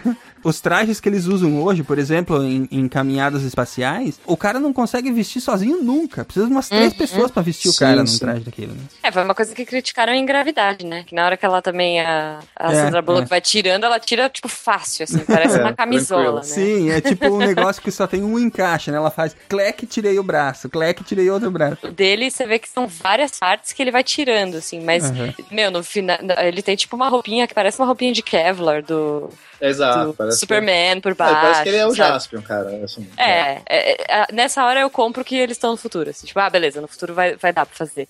É, Eu não sou, eu não gosto de ser muito chato com essas questões. Eu entendo perfeito. Pô, eu sou cineasta também, eu entendo essas licenças cinematográficas. Mas eu acho que é perder um pouco do filme, porque grande parte da, da graça é você realmente perceber a dureza, a dificuldade da vida em Marte, de como o Watson ele tem que se virar, ele meu, passa dias, às vezes no dia inteiro ele tentou, ele apertou meia dúzia de parafusos porque ele cansou demais. Por exemplo, a- a- o Rab tem a hora que explode a, a, a válvula de, de, de compressão, o deck de compressão, e, e ele é ejetado né, lá pra frente. Muito bom. E aí ele tem que ficar, ele tem que ficar se desdobrando, ficar pulando dentro daquela coisa para aquela conseguir girar, porque ele tem, ele não vai ter muito É. tempo, não sei o quê. E no filme ele resolve fácil. É, é, é, é engraçado a cena que ele começa a colar um monte de esparadrapo no capacete, mas não é, sei lá, um décimo da dificuldade. É engraçado, mas não é difícil. Então, então é, o que eu sinto é a gente não, não vivencia tanto as dificuldades, as arguras Sim, sim. de você ser um- aquele astronauta perdido em Marte. É mais aventura, é mais engraçado, é mais humor. É, mas aí é que tá, no livro também é assim um pouco, não é? É um balanço. Mas é mais É. o sofrido, livro, né? o livro você sofre com ele, mas ele é engraçado. Sabe, sabe uma parte do livro que me dá nervoso? Aquela parte que ele tem que fazer uns furos no teto do veículo lá. Então, que ele exato. passa um tempão fazendo, fica- cara. você se cansa com É, ele. tipo, e ele faz a conta assim, tipo, eu vou fazer 50 buracos por dia, eu preciso fazer mil buracos, sabe? Daí você pensa assim, o cara vai passar um ano furando esse negócio. É. É, né, né, nessa hora tem uma montagem bacana, né? Eles mostram, tipo, eles criam uma réplica de tudo que ele tem. É, é- é bem aquilo assim, olha, vamos pegar tudo que o Mark tem lá e vamos reproduzir aqui na Terra. E aí, tipo, eles têm. Né, um- uma réplica do rover, e aí eles falam assim, então, é isso aqui, como é que ele faz? E aí, às vezes, ele tá lá furando e corta a cena, vai pra terra e mostra os caras, tipo, testando pra ver se vai funcionar. Fazendo igualzinho, assim, Fazendo fazendo, igual, as mesmas é. merdas às vezes. O cara tipo, faz uma cagada aqui, faz lá. É, Não, é, é muito divertido. Mas então eles resolveram fazer um filme mais de aventura. Eles levaram pro lado da aventura. I am the greatest botanist on this planet. Tem uma cena que, que é aquela que eu brinquei do ketchup, porque tem uma cena que ele fala assim: Ah, quer saber? Olha aqui, ó, vou tomar. é, meu ketchup acabou, então agora eu vou salpicar o meu, minha batata com analgésico. Porque eu posso. E ninguém vai falar que não. E a galera da NASA? Ficou verossímil? Como é que tá aquela galera? Eu gostei muito das escolhas. Porque, assim, quando a gente pensa em NASA, é, obviamente, as conversas, os diálogos do livro, eles não são possíveis né, dentro do universo da NASA. Que é uma coisa muito mais institucionalizada.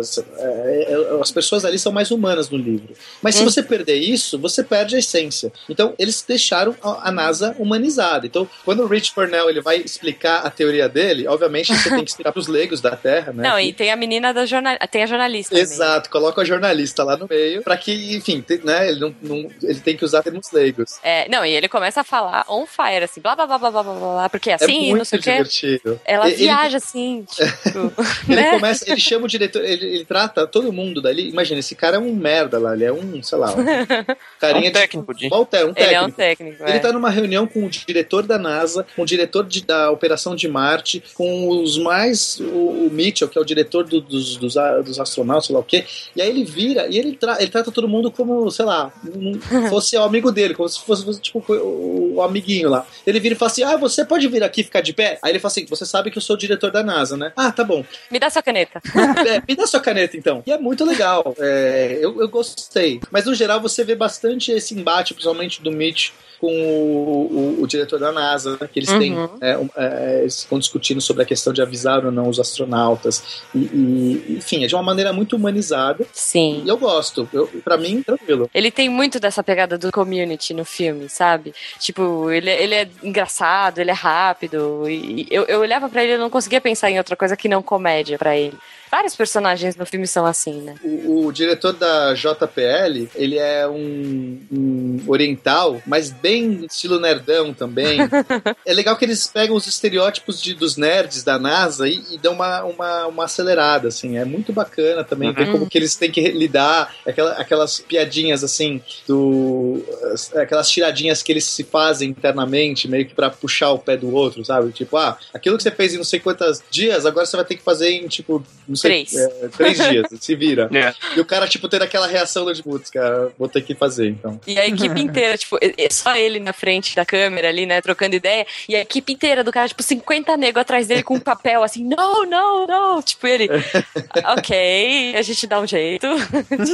É, é bem divertido. Eu acho que a, a cena da NASA que eu mais gostei foi quando eles fazem o conselho de Elrond. Ai, gente, é genial. Só que tem uma tirada extra, porque o ator que tá lá, que é o Mitch, ele é o, o Boromir. É o Xambim. Boromir, né? Então, é Sério? muito mais engraçado, porque realmente o cara, ele que fala, ah, a gente tá uh, no conselho de Elrond, não sei o quê. Pô, é, é o Boromir, cara. Ele esteve no conselho de Elrond, de verdade. É muito nerd, piada E o, nerd. e o mais engraçado disso tudo é que tiveram coragem então, de ter uma morte no filme, né? Ou o Xambin nesse não morre. Não, cara, isso aí a gente não pode dar spoiler. Isso vocês têm que ver. Vocês têm que Não, ver. ele- É, é. Nossa, mas eu ri muito nessa hora, cara. O Boromir estava. É legal perceber, né? Assim, como a gente tava numa sessão cheia de críticos e cheia de. É, é, é legal sentir essa temperatura do filme também. Em vários momentos, todos, eles foi muito bem pontuado, assim. Quando eles queriam é, comédia, quando eles queriam aquela, aquele momento de surpresa. Às vezes eu olhava pros lados, as pessoas, tipo, na frente, indo pra frente, assim, de tensão, sabe? Nessa, nesse momento de pontuar o- as partes do filme, conta muito a montagem, né? Então eu acho que. sim, sim. E nessas piadinhas, sabe? Essa coisa visual, de música também é bem forte, é bem bacana. Sabe que depois que eu, que eu- comecei a trabalhar com edição, é, claro, é, salvo, salvo seus pesos e medidas, né? Mas é, você começa a notar como é que você pode manipular o que as pessoas estão sentindo com os cortes que você faz, com, com, com a trilha que você aumenta ou diminui, com, entendeu? E, e eu, eu passei a, a respeitar muito o profissional que trabalha com montagem nos filmes e, enfim, com, com É. esse tipo de coisa, sabe? Ah, a gente tava falando de trilha, eu ia citar é, lá atrás, mas a gente nem comentou. Eu nem sei se você reparou nisso, ou se foi uma viagem minha, é, Pena. Na hora que ele tá plantando as batatas, que ele resolve, não, beleza, vou plantar batata. Fica uma musiquinha de, de fazenda, gente. Muito bem, muito certa, assim. Você reparou nisso? Então, eu também não tive certeza. Na verdade, não tive certeza, porque é meio disfarçado. É muito, é, Não é uma coisa, é meio disfarçado, mas eu senti aquele clima meio bucólico, assim. né? é um climinha de fazenda, muito bom. Eu- cara. e, e as frases, cara, não dá pra. Ó, eu nem vi o filme, eu vi só os trailers e eu, eu já sei um monte de coisa que vai acontecer, né? Pra vocês verem como é que é a, a realidade. Mas ah, as frases que ele solta, tipo, eu sou o melhor botânico de Marte. Claro, né? é o único que tá lá, pô. Sim. Tipo, ele- às vezes ele dá uma explicação gigante pra fazer uma piada, né? Tipo, não, então, pelos meus cálculos, se pela lei de não sei o quê, e aí, mas teoricamente eu não tô nos Estados Unidos, se eu tô na nave, eu tô nos Estados Unidos porque é dele, blá blá blá, blá, então eu sou um pirata. tipo, oi? ele vai dar uma volta. It's bigger than one person. No, it's not. No livro, apesar do- de ter toda a graça e tudo, tem momentos que você realmente fica um pouco, um pouco apreensivo, né? Um pouco nervoso. Eu achei que o livro ia acabar com ele morto. Eu também. No final, eu tava achando que ele ia se fuder mesmo, cara. No final, eu tava É, achando que ele ia se fuder. dava essa impressão, né? É. Não, mas eu digo assim, tem, tem momentos, né? Tem momentos no livro que você chega realmente a duvidar que, que as coisas que ele tá fazendo vão dar certo e tal, porque ele, tem momentos que ele se fode. E, e no filme, ele consegue manter essa tensão? Não tanto, porque ó, ó, no, no livro a maior tensão acontece quando ele vai para a última empreitada dele, que ele não tem comunicação com a NASA, Aham. e que a gente descobre que tem uma tempestade se aproximando, e a gente descobre que ele não tem como perceber a tempestade. São três informações que vão na sequência, que aumentam a tensão. A- aliás, assim, ó, vou falar pra vocês. Nesse momento, assim, eu, eu falei assim: se um cara desses existisse, esse cara seria o cara mais foda da galáxia. a pica das galáxias. Porque assim, ele, ele nota, e o jeito que ele faz pra calcular o que tá acontecendo, entendeu? ele vai adiante, daí ele coloca lá, daí ele mede a diferença de, de amperagem de uma carga pra outra, daí ele fala assim: hum, essa tempestade tá indo pra tal lado, sabe? tipo, puta, cara, eu, eu, eu fiquei pensando assim, meu. Sozinho, né? O cara tá sozinho, ele tem que pensar tudo isso. No caso aí, só pra contextualizar, né? Ele, ele acontece essa grande tempestade de, de areia, mas, mas de, de poeira, mas ela é ela se forma tão devagar que ele não sabe se ele tá entrando nela ou saindo. Ele só percebe porque a eficiência dos painéis solares diminui.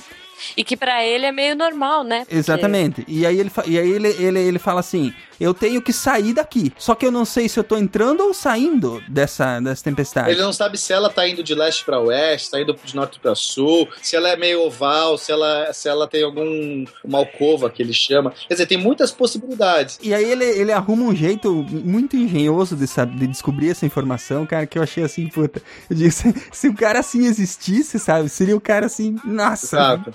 Deus. No filme, eles tiraram completamente isso, então não tem a tempestade, ele nunca perde a comunicação com a NASA, Aham. e eles jogaram com a, a momento de tensão pra a- o momento final, quando ele vai tentar é, acoplar, Decolar. é, decolar e, na verdade, e, e conseguir acoplar na Hermes. Aham. Então eles jogaram totalmente pra, só pra esse lado. É, claro, não dá pra transpor tudo, né? Mas não é que no livro tem umas sacadas tão geniais, assim, cara. Não, não tem, não tem É, como no livro é tudo. sempre melhor, né, cara? Não, não tem Sempre, jeito. sempre. Tirando o iluminado, sempre.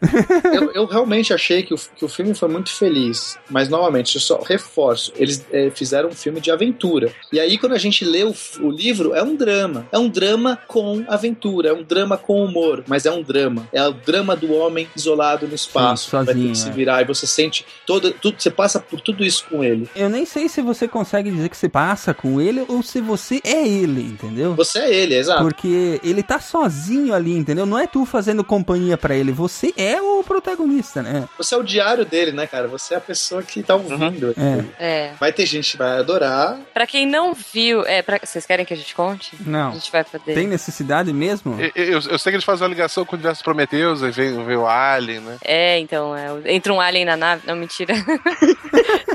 É. Aparece a Charlize lá do. Não, não, quando eles resgatam ele, que eles, que eles tiram ele do traje, aí um, aparece um, um alien e estoura o peito dele, é isso? exato, exato. É, na verdade é o alemão. O alemão é um robô. O alemão é, era um robô, na verdade. E, mas, mas sei lá, gente, é uma escolha também do, do Ridley Scott, né? O que a gente pode fazer? Escolha, foi uma escolha comercial, acho que ele talvez mais não, para, para, vocês mesmo. estão me entregando mesmo isso aí, é sério? É verdade. É verdade. Brown.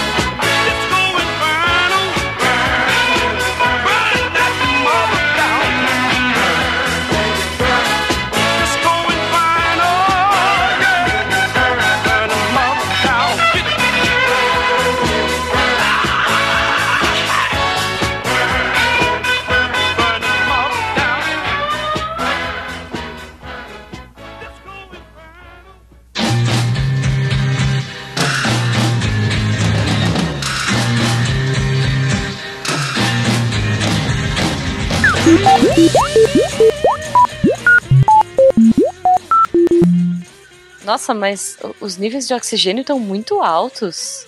Estranho, o que será que tá acontecendo? Olha só, o sistema foi programado para lançar oxigênio em maior quantidade que o normal. Hum, vou reprogramar isso. Eu vou falar com o resto da tripulação, vou ver se alguém sabe o motivo. Vai lá.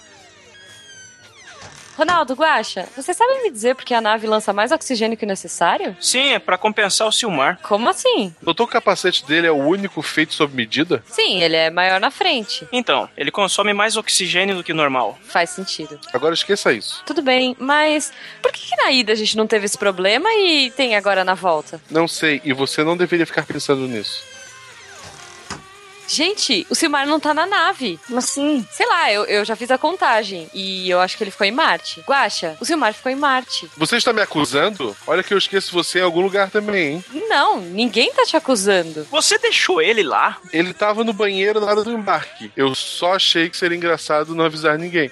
E vocês nem sentiram falta. Engraçado. E agora, cara? E agora podemos voltar para buscá-lo e jogar fora mais alguns anos de nossas vidas ou ir para casa. Casa. Casa. Casa. Pronto, faça um post no site, conte uma triste história e vamos comer uma pizza, eu pago. Tá, eu faço posts sobre a morte dele. Qual que é a senha? Eu não tenho a senha. Também não faço ideia. Gosto. Estrela, dá meia volta. Vamos até Marte. Precisamos resgatar esta senha.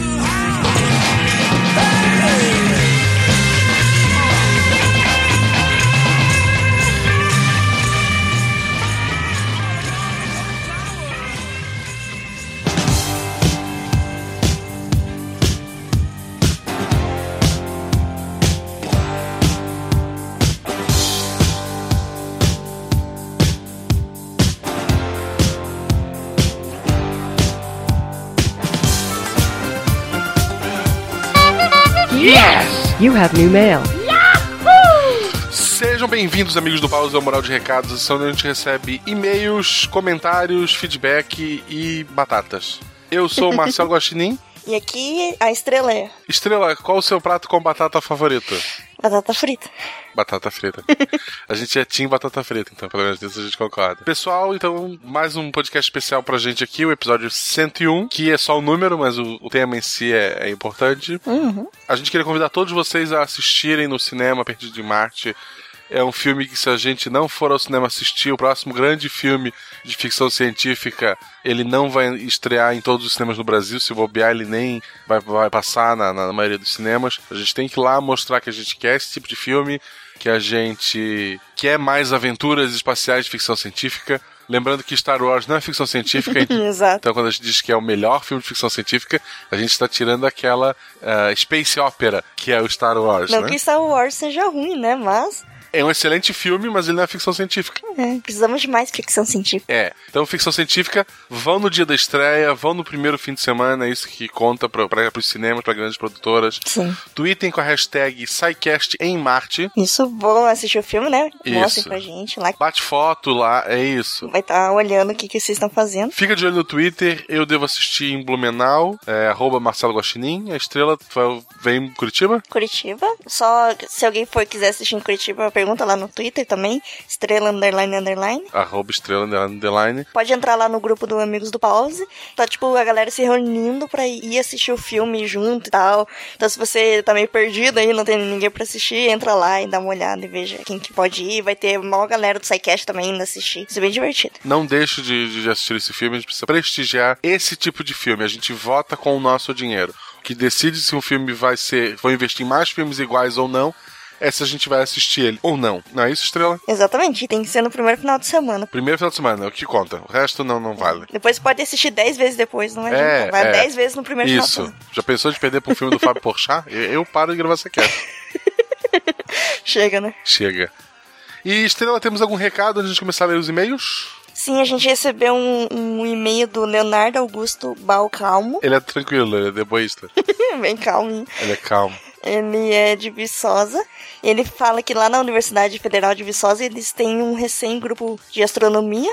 E eles têm um observatório lá, só que o telescópio tá danificado. Uhum. Então eles estão pedindo se alguém sabe como consertar, alguém que co- conhece alguém que conhece alguém que conserta isso, como é que eles podem fazer, pra mandar um e-mail pra ele, conversar com ele, porque eles estão precisando disso, né? Imagina, se tem um telescópio e não consegue usar. Caramba, não, ah, não- Eu ia dizer, não tem o manual, mas tá danificado. né? Nossa, uma coisa tão legal, né? Mandar e-mail pra ab, calmo, com u, né? Arroba gmail.com. Vai estar o e-mail aí no post, só dá uma olhadinha. Isso, se eu, se eu lembrar, ou quem for a pessoa que vai escrever esse post, é, vai estar lá. E, pô, primeiro eu quero dizer que a ciência no Brasil está sendo feita em Minas, hein? Esse Sim. pessoal do Pão de Queijo, sempre esses eventos que eu tô notando um padrão, a maioria dos eventos de ciência no Brasil é em Minas, pelo menos o que manda e-mail pra gente. Pois é, galera empolgada lá.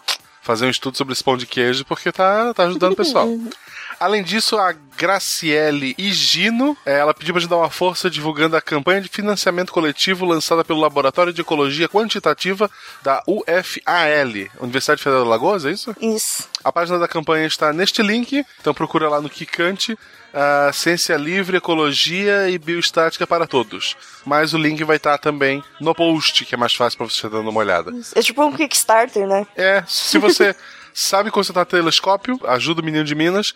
Se você tem dinheiro sobrando, ajuda a Graciele. E ajude também, seja patrono. Isso. Bem legal lá, ainda tem mais 40 e Uhum. poucos dias. E se tem dinheiro também ajuda a ser patrono do SciCash. Então é isso, pessoal. Vamos agora aos e-mails. Estrela, por favor, leia o primeiro. O primeiro e-mail é da Calista Jubili. Jubileu é do, do X-Men. Eu gostava da Jubileu. Que legal, a gente tem uma X-Men. Um homo superiores, né? O- Exato. Mas ela é professora, olha só. Isso com certeza. Quem é professor já é uma casta acima, né? Isso, tem que ter algum poder mutante pra sobreviver como professor no Brasil. Pois é. Tem 34 anos, é de Osasco, São Paulo. Ela diz: Olá, estrela e guaxinim. Alguém aprendeu, viu? Não dá o Acertou. Ipsimar. Quem tá aqui é a gente. Eu sou a Calista de Osasco e fiz 4 anos de história sem fumar maconha. Eu fiz geografia sem fumar também. Olha só que orgulho vocês. Depois de muito tempo ouvindo o programa, finalmente resolvi escrever. Muito bom o programa dessa semana. Ela tá falando sobre o programa de calouros, programa número 100, gente. Isso.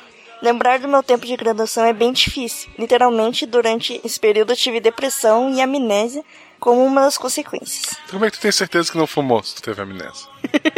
Tá suspeito isso, né? Tive amnésia como uma das consequências e acabo não lembrando de quase nada. Pessoa, você faz um curso e esquece. É, a matéria de epi- epistemologia eu tive amnésia também. Eu, tinha uma professora muito maluca. Temos uma matéria, né, que a gente passa a prova e a gente esquece, né? É, primeira eu tinha 17 anos e a mulher fica falando de igreja a cada quatro palavras. Não, não rola. Nossa. Acho que apesar dessa explosão de faculdades pelo país ser muito boa, tenho a sensação que isso diminui a qualidade de ensino. Nossa, isso é tão complicado, né? São tantas variáveis, isso depende de qual for e tal.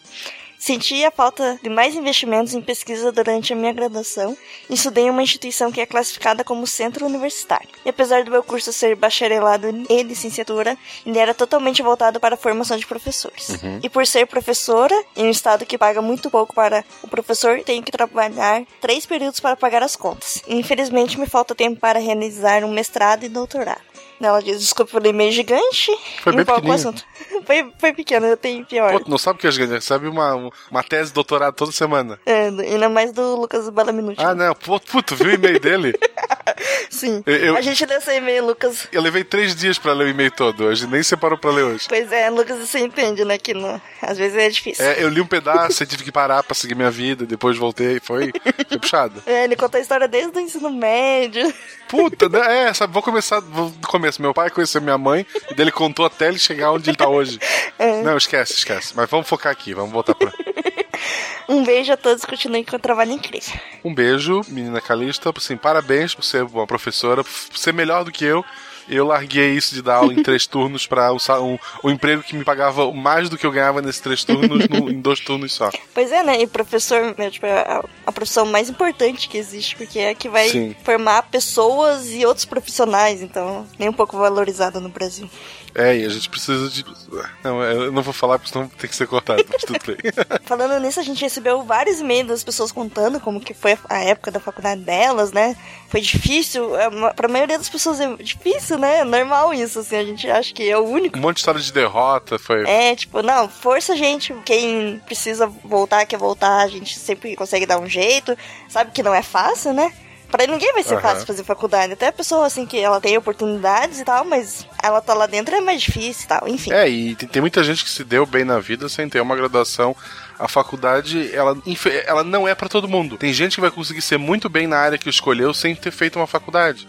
Então, vê o que, Sim. que tu quer pra tua vida, quais são os teus dons. Óbvio, em algum momento tu tem que voltar e fazer essa faculdade porque ela vai te ajudar em alguma coisa, tudo é conhecimento. Mas talvez não seja agora o momento de tu ter, ah, eu tenho que terminar uma graduação e tal.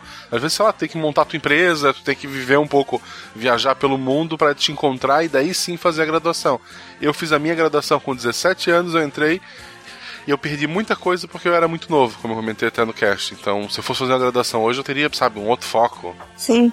E às vezes não precisa fazer uma graduação, né? Pode fazer um curso técnico. Isso. Você até é mais capacitado pra trabalhar no mercado de trabalho do que pessoas que fazem um bacharel e que são mais focadas na pesquisa, por exemplo. É, faz um curso de, sei lá, de programação pela, pela internet. É, Jailton, beijo pra ti. Isso aí, ele forma profissionais, ele diz. É, não, deu, deu, deu. Jabá gratuito, deu, deu, deu. Foi um monte.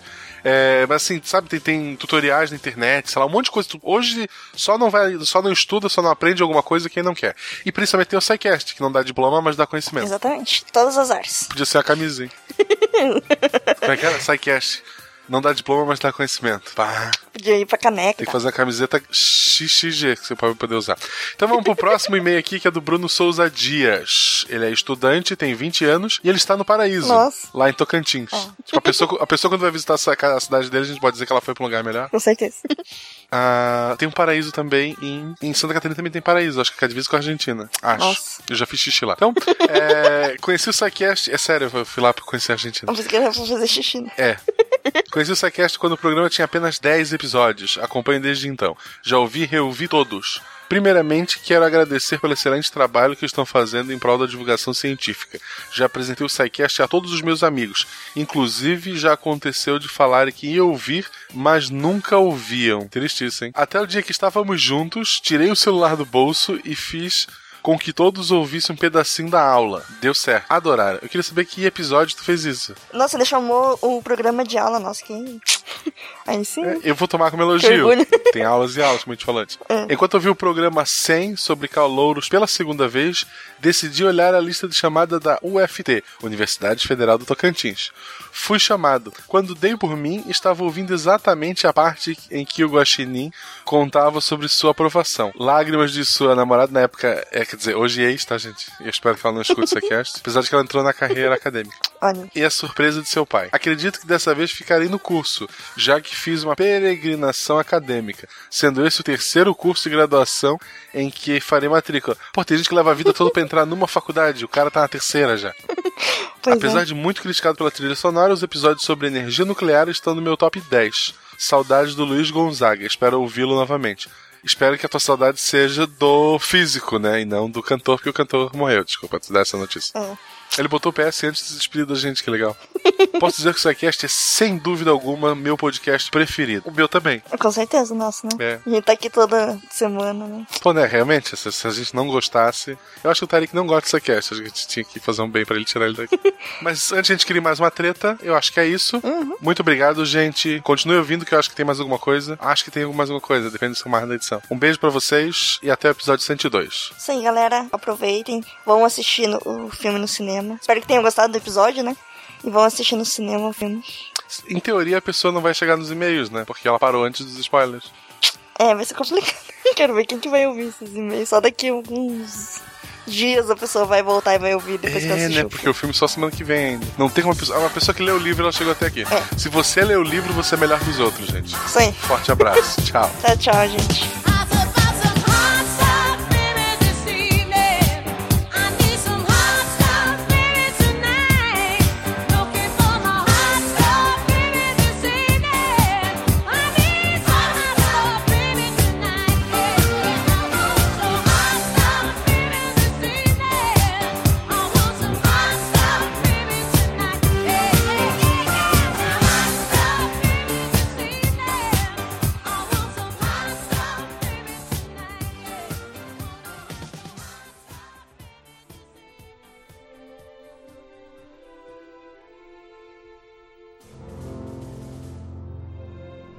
Se a ciência não for divertida, então alguma coisa é errada. Tem que ser divertida, a coisa mais divertida que tem é a ciência.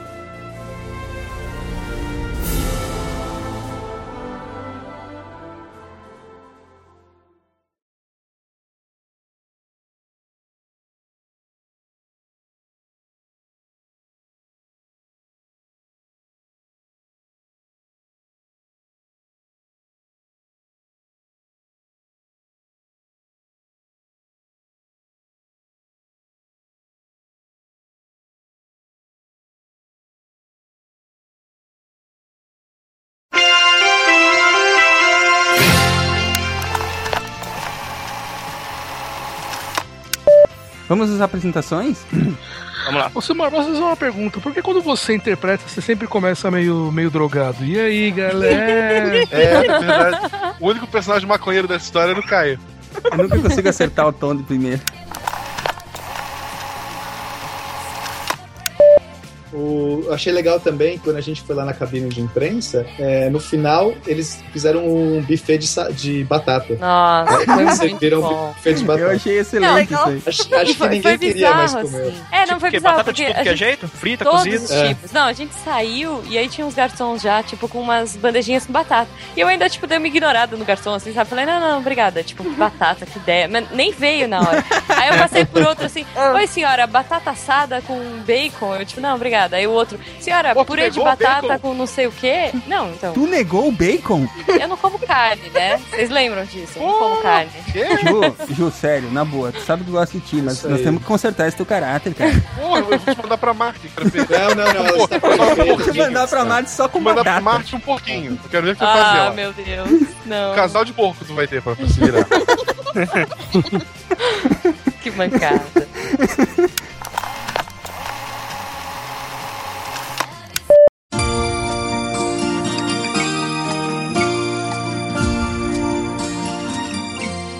Seis astronautas foram escavar além dos planetas para estudar.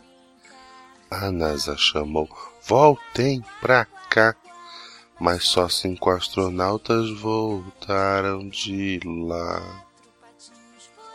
Puxa, os astronautas ficaram tão tristes aquele dia. Onde será que estava o companheiro deles? Mas essa história vai ter um final feliz. Sabe por quê? Cinco astronautas decidiram voltar, abortar o retorno para resgatar.